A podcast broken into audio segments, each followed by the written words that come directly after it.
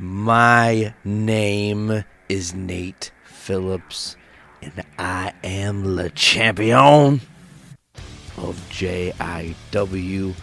After our debut episode of season four, took the world by storm. The high, yeah, that's right, the highest rated premiere in JICN history, and it's all because of me. And this is my confidant, the man closest to me. Hit him with a little bit of that bubbly buckles. Check us out on Journey into Wrestling, where the Podfather and I run down everything from the bingo halls to the brightest delights. If it's in between the ropes, it's on Journey into Wrestling. Every other Wednesday on the Journey into Comics Network.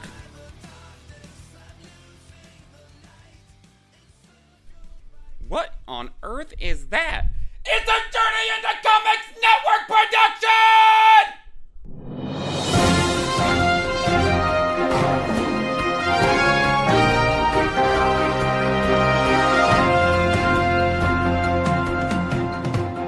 Welcome back, ladies and gentlemen. You're listening to episode 56 of Poor 360. As always, I am your host, Andrew Porter. Thank you for joining me here on this Tuesday.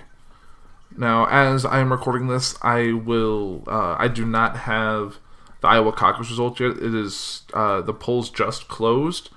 Um, but hopefully, by the time we get to the end of the episode, I can have some updates there. So we're going to hold off on that just a little bit.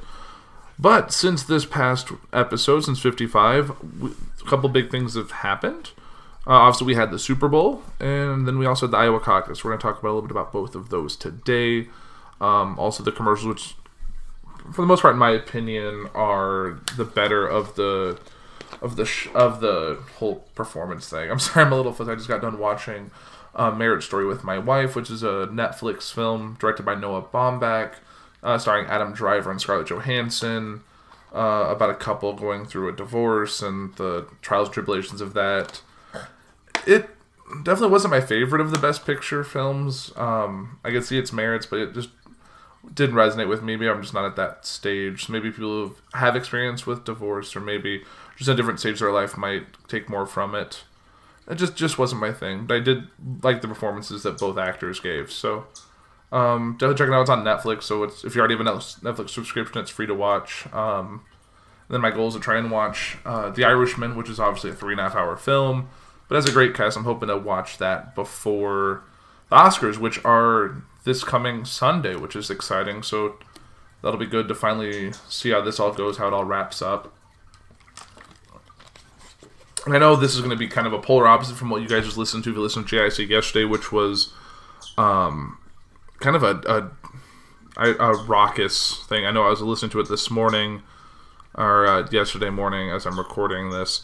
Um, that we got to see um, got to see a lot of uh, personal favorites all in a room together playing some Cards Against Humanity, which is a fun game to play, and it looked like it was a blast to be there. I unfortunately couldn't be there, but definitely was there in spirit, and hopefully at the next big network event I'll be uh, a present part of it. So definitely uh, shout out to those guys. So if you want to laugh, I know I laughed a lot while I was at work, or not tried not to laugh out loud because when it's really quiet and someone just laughs randomly, it's a little uh, unsettling. So, but I enjoyed that uh, immensely. Just to listen to that. It's uh, it's always fun to, to, to hear your friends kind of uh, doing something fun.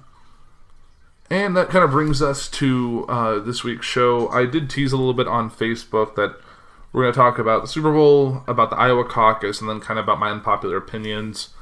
Um, I do need to kind of sit down and I want to kind of flesh out my unpopular opinions before with more of my reasoning. So I can list off a few of how my personal feelings about uh, political things, uh, religious things, um, societal things, all of that. But I think I'm going to save that, and that's going to be um, followed up on on next week's show. I think if I uh, able to get it all on paper this week, that it'll be able to be the whole topic for next week. So definitely stay tuned for that. But let's jump right in. Um, before I talk about the Super Bowl itself, the game, I'm gonna talk about the uh, all the the commercials we saw, which is um, for a lot of people, it's the biggest part. I enjoyed a lot of them, so um, let's jump right in. This is from uh, someone has went through and kind of listed them all out and their personal best and worst. I'll see if I liked it or disliked it based on list, but it gives us kind of a short description. I'll kind of say what's going on there. Uh, as a precursor, this is what they had to say. So, as it's collectively, as if collectively responding to a moment of partisan politics and settling news, the bulk of the issuable commercials leaned heavily towards the playful and silly. Sorry, I have a cat who I can just see the arms reaching under the door like they're trying to get me or get into the room, which is not going to happen. So, the hoopla surrounding Super Bowl spots fueled by the report to 5.6 million that advertisers shelled out for the most expensive 30 second ads foster huge expectations of the lingering question of whether the investment has paid off. Was there a commercial that people will still be talking about years from now, like Apple's 1984 and or Coke's Mean Joe Greene commercial? Probably not. And the so-so ads outnumber the clear winners and losers. Too many of this year's advertisers seem to confuse activity for achievement, and if being loud and colorful was enough. Still, none of them played quite well in this moment. Generally speaking, most avoided the missteps that have characterized some past disasters. So movie ads flex their muscles with in-game spots for the latest Fast and Furious movie, and other Minions, Marvel's Black Widow, and the next James Bond film, No Time to Die. This remains a prime showcase for films that really know how to blow stuff up. Streaming service, however, also had a sizable footprint during the game, a tangible sign of the entertainment industry's shifting priorities. Hulu, for example, enlisted Tom Brady. To Disney Plus offered an arresting showcase for its upcoming series. Amazon pushed the drama Hunters, and Quibi, or Quibi, sought to sell its short video service, although frankly doesn't feel like the catchphrase, I'll be there on a Quibi, is going to catch on. Setting aside their political ads for President Trump and Michael Bloomberg, how well these pitches worked is likely very much in the partisan eye of the beholder. Um, so this is what they said are the winners, losers, and the kind of the worth mentioning but not great or terrible. So uh, the Genesis commercial, uh, which was an ad that featured uh, John Legend and Chrissy Teigen in like this kind of swanky party, and then they wanted to bring it like new, and then it showed Chrissy Teigen, who is John Legend's wife, like have him show up, and then yeah, it was there's a little Sex Man Alive reference. It wasn't my thing. I don't think it was a winner for me, but it wasn't my thing. The next up is a commercial that I personally really enjoyed, and because they filmed it not super far from where I live, I thought that was kind of fun to us. They just filmed that like last week, so they really turned it out quick. So it was the Jeep commercial with Bill Murray that was basically the a Groundhog Day uh, skit. So it reunited uh, Stephen Tobolowsky, um, Bill Murray's brother um, as the like the mayor, and it they did a lot of the stuff from the movie. They filmed it in Woodstock, Illinois, which where they filmed the original film, and the Jeep looked kind of interesting. I don't know how I feel about a Jeep with a truck bed, but uh, the commercial was definitely enjoyable. Um, next up, they had the Amazon Alexa commercial, which featured uh, Ellen DeGeneres and Portia de Rossi um, talking about Alexa and how it goes uh, through time, including like a little hint at Watergate, uh, about like people calling for a variation of Alexa, which I thought was kind of interesting. It was cute, but it it was it was just okay. Uh, the Google one, um, definitely, which featured um, kind of a guy trying to remember things. So it's like Google remind me of this, and it's like pictures and things she likes. So it looks like his wife had passed, and he was just telling these things to remind him of her, and it was really sweet, and it definitely uh, gave off some like up vibes. So definitely, um, the Hyundai Sonata's uh, Smart Park was the uh, the thing involving um, some Boston people, Chris Evans, John Krasinski, and Rachel Dratch. Um, I think it was hilarious the the smart pack, which is how like Boston's they don't say the R's, so it's all like at. So I thought that was pretty funny. I saw it ahead of time, but still enjoyed it. Uh, Doritos commercial, which was um, featured Sam Elliott, which is like the I feel like has the most iconic voice in like a western drawl. Um, versus Lil Nas X, which is that country rapper who did came famous for Old Town Road. It's basically them having like a face off and it dancing and weird, and there was a must. It was it was enjoyable. I laughed. Um, the Rocket Mortgage by Quicken Loans one, which featured um, a lot of cool effects, featuring a Jason Momoa, like how we know him, like this big, uh, muscular dude to like shed his height, his weight, and his hair during the course of the skit. Uh, I got to watch the making of uh, after the fact. I thought that was really funny, so enjoyed that. Um, Walmart did their um, their like delivery thing where like a lot of vehicles show up to get groceries and um, so we saw like uh, I think it's I always get them backwards from Bill and Ted, but the uh, the the blonde one, the the shorter one, not the Keanu Reeves one, the other kid, uh, with like his older self and his younger self, kind of teasing the film. We saw uh, like Mars Attacks and a couple other. Um, so like the pug from Men in Black. There's a lot of cool things in there. I thought that was kind of nice. Um, I don't. The Toyota Highlander commercial. It said it cleverly used uh, rescue people from perilous movie situations. I don't remember this commercial, so I must have missed it. Um, I don't remember the T-Mobile Anthony Anderson commercial. I, I should. So this is. I missed the f- commercials of the fourth quarter. I was driving, so I wasn't actively listening to the, all that. Um, so I've also missed the Microsoft commercial. So uh, the ones that were losers was the Planters commercial.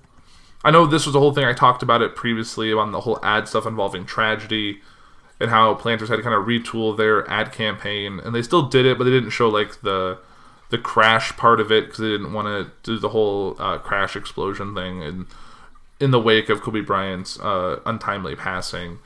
Um, so they still did like the funeral with like a bunch of uh, advertising mascots like um, the Kool Aid Man and Mr. Clean, and then you had uh, Wesley Snipes and the actor from Veep, and it was just um, then showed like they were burying him, and then like the Kool Aid Man tear grows a new peanut plant, and then a baby Mr. Peanut pops out with a little top hat and um, has the same adult voice. So I think it's and then it's like a baby nut, which I think is like of like baby Groot and baby Yoda and all that. So I don't know. It's seemed interesting. I thought it was funny, but eh.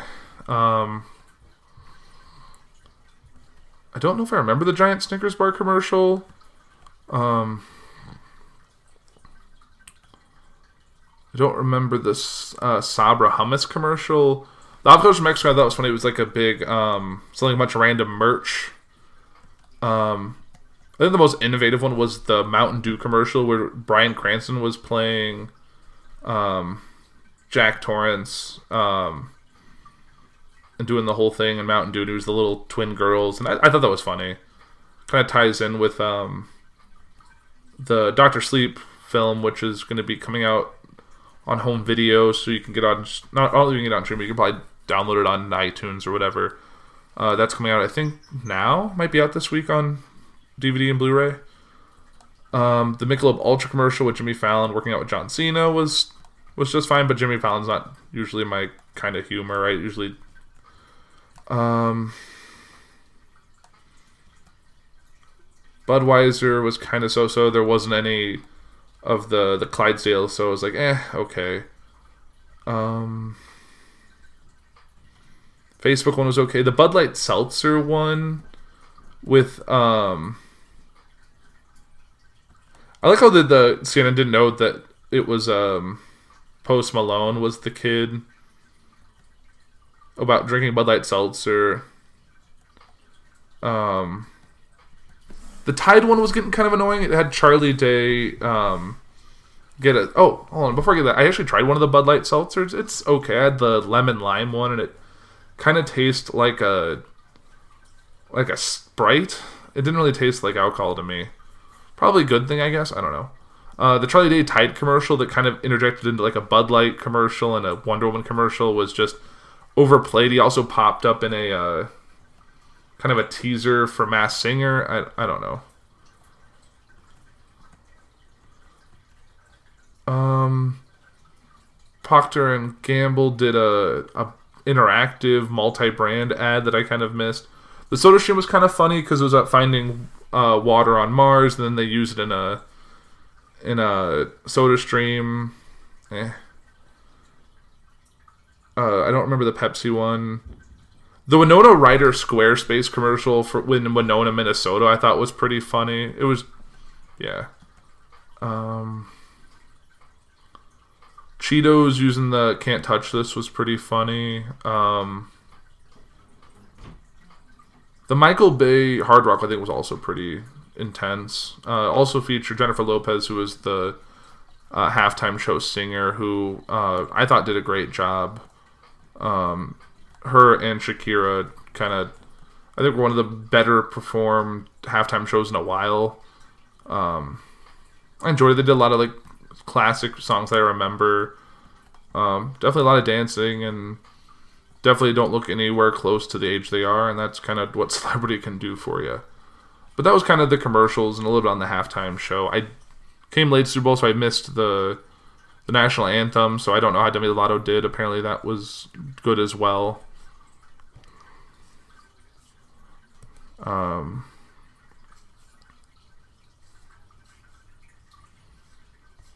okay, let's see what else we got. Um, I guess transitioning, we're going to hold off on the Iowa caucus results. I saw that some of them will come in, but we'll check in a little bit just with the early results to see how that was.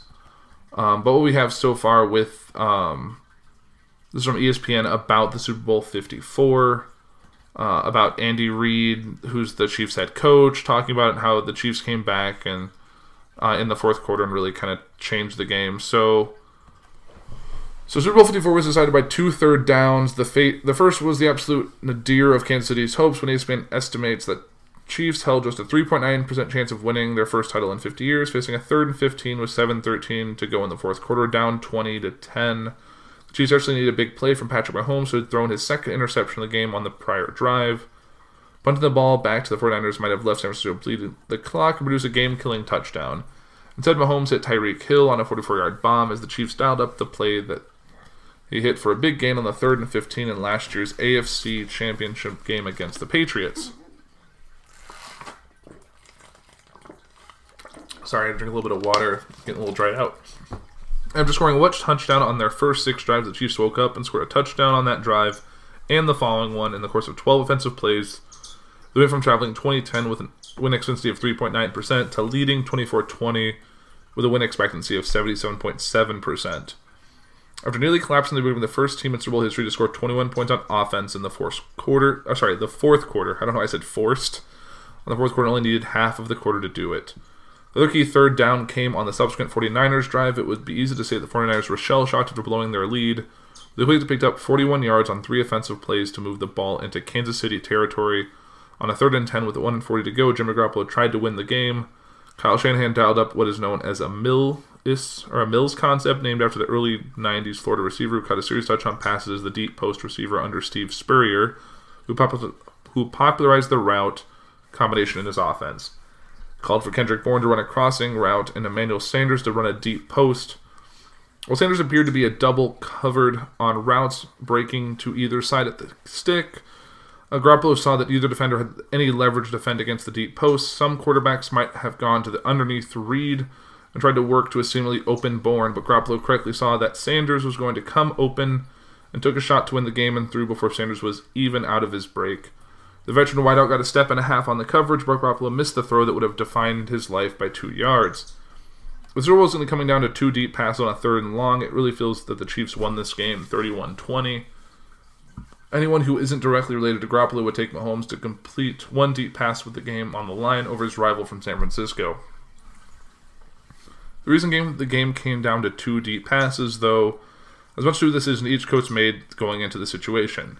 Part of the reason the Chiefs won Sunday was that Mahomes was better in a big moment than Garoppolo. Even bigger reason was that Andy Reid managed his game far better than Shanahan did. Um, so we're not to blame Shanahan. So Shanahan did it again. He just didn't do it the way you think. After his Falcons famously blew a 28-3 lead in the second half of Super Bowl 51, Against the Patriots, the highly regarded play caller took some criticism for not running the ball enough to try to bleed the clock.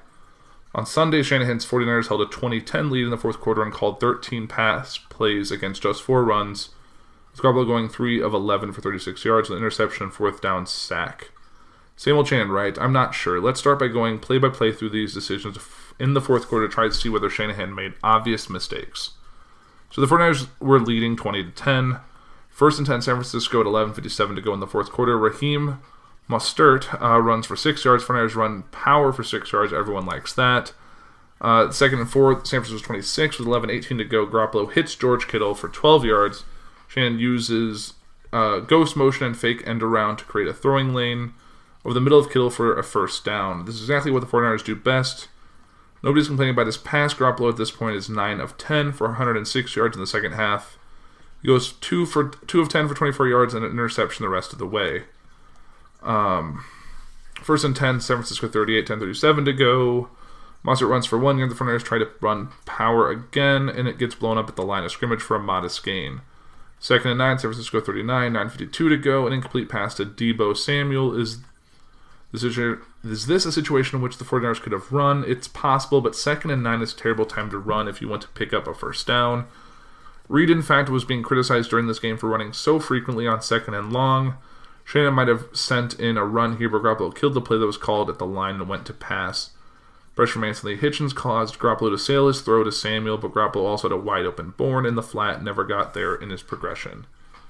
Um, third and nine, San Francisco 39, 9.47 to go. Joe Staley picks up a false start. Oops. Third and 14, San Francisco 34, 9.47 to go. Garoppolo scrambles for three yards. No one would criticize Shannon for calling a pass on third and long. Under any circumstance, the clock just as much. Anyways, Garoppolo scrambled.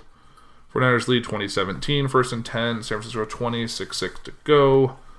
Uh, Mostert runs for 5 yards. 49ers run a pin pull sweep with Mostert. He nearly turns upfield for a bigger gain, but after center, Ben Garland knocks Derrick Nnadi. So to the side, Nnadi goes to a knee to stop sliding and then trips to Mostert up. The Niners doing exactly what America wants. Um, and it kind of goes on from there. I'm not going to go through all of it. There's a lot in the final seconds. Um, so the mistake Shannon made that really hurt the 49ers were earlier in the game. I wrote about um, his conservative decision making on fourth down during the playoffs, and yeah. So let's kind of see what happens here. It really just kind of breaks down the fact that um, seemed to me like the 49ers just kind of got cocky in that fourth quarter and just weren't prepared for the the turn, and it just kind of went down. And we saw Andy Reid finally get his win. We saw the Kansas City Chiefs from Kansas City, Missouri, not Kansas.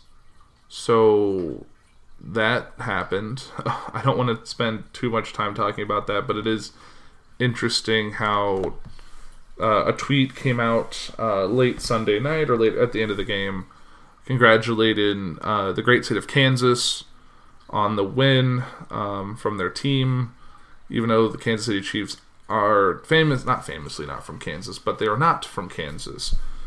They are from Kansas City, Missouri. So that that got fixed. It was kind of interesting, but that all got resolved. Uh, Trump corrected his tweets, and then it as usual. But anything posted on the internet, it is forever. So we saw that, and um, Patrick Mahomes was made um, a uh, was the MVP. Got to say he's going to Disneyland or Disney World, whatever Disney goes to, and it was good for him. And I did what I didn't know about this is that he was actually picked for the MLB draft, so he almost was a baseball player, which I find kind of interesting in hindsight. But yeah, that was kind of interesting thing to find out. Um, where that leaves us now. Um, got some updated polling. Um, I'm gonna wait. It says next update's gonna be in five seconds. So obviously these are still very premature. We're probably not gonna have any firm numbers until much later. Oh, it, it started over again. Five, four, three, two, one. Oh, all right. So as of 8:41 p.m. Central Time. Uh, the Iowa caucus has the following uh, placements. This is still really early vote. Like this is hundreds of votes as opposed to thousands or more votes. So I will probably put an update out much later um, in the uh, in the time when they actually get the percent. So looks like where we're standing right now is that Buttigieg is in the lead um, with 26.9% of the vote, followed closely by Sanders with 24.4% of the vote. Um, sorry, not 20. Sorry, it's 26.9 for Sanders. This is in the final vote compared to the first vote. So we have 26.9% of the vote for Buttigieg, 23.9% for Sanders, 19.5% for Biden, 15.1% for Warren, 14.3% for Klobuchar, and then everyone else is trailing behind with uh, small margins. Um, uncommitted was 0.7%. We actually have Yang. Um, I don't know why he's listed under uncommitted, but he's at, he has 3% of the vote. So doing better than Steyer and Bloomberg and Gabbard and Bennet and Patrick and Delaney and all the rest of them below the pack. So yeah, so it's really gonna be um, still really too soon to even make any claim, but it's uh, Buttigieg at early lead, followed by Sanders, and everyone else is kind of holding on behind him. Um, so we'll see. Um, we'll kind of see because I know after this caucus we're going to see some more people dropping out. Obviously, Bloomberg paid big money for a Super Bowl ad, and I definitely not going to help him here in Iowa, but I think he's already planning past it. So we'll have to see how all this shakes out. But yeah, let's see another update in five, four, three, two, one. We'll see any shifts. Nope, no shifts yet. So yeah, still, still very early. Uh, let's see if there's any. While I have you guys listening, let's see if there's any updated results not from. Yeah, it's still zero percent reporting. Um, they will say that um, on the Republican side, with 65% reporting, Donald Trump has 97% of the vote, which it's Iowa. He's the incumbent. I've not heard of his of his competitors, Bill Weld and Joe Walsh, who have a very small percentage of the vote, 1.3 and 1.2, and then 0.5 for probably random write-ins. But uh, Trump had this locked up. There was there was no chance uh, otherwise. And um, let's see if we have any other live updates to share. Um, there's not really any new updates. So yeah, we'll uh, we might just leave it there, and I'll uh, obviously before this episode drops, um, and I put it out on the socials, it'll uh, I'll know the results, and I'll put that in the tag at the top. Um, but you should uh, have that info before then. So, but I think that'll kind of wrap up today's episode. It's kind of short and sweet, and like I said, next week's episode we'll probably touch on a few things, but the main thing will be on my unpopular opinions, um, whether it's on a minimum uh, where minimum wage should be, um, political views, all of that stuff, and we'll just kind of get kind of break down my uh, feelings on it and find some common ground there. But I think that'll do it for episode 56 of Poor 360. I have been your host, Andrew Poor, and I want to thank you guys for another great episode. Any thoughts, feedback, comments, please reach out to me on my socials. Uh, I'd love to hear from you. I'd love to incorporate any ideas you have. Um, there's definitely some changes coming on the show and on the network in the coming weeks. So definitely uh, keep sticking around for that. But that will do it. So definitely keep active, keep interested, keep looking into news and information and that's how we're uh, can become better as a people. So, yeah, enjoy the rest of your week, guys.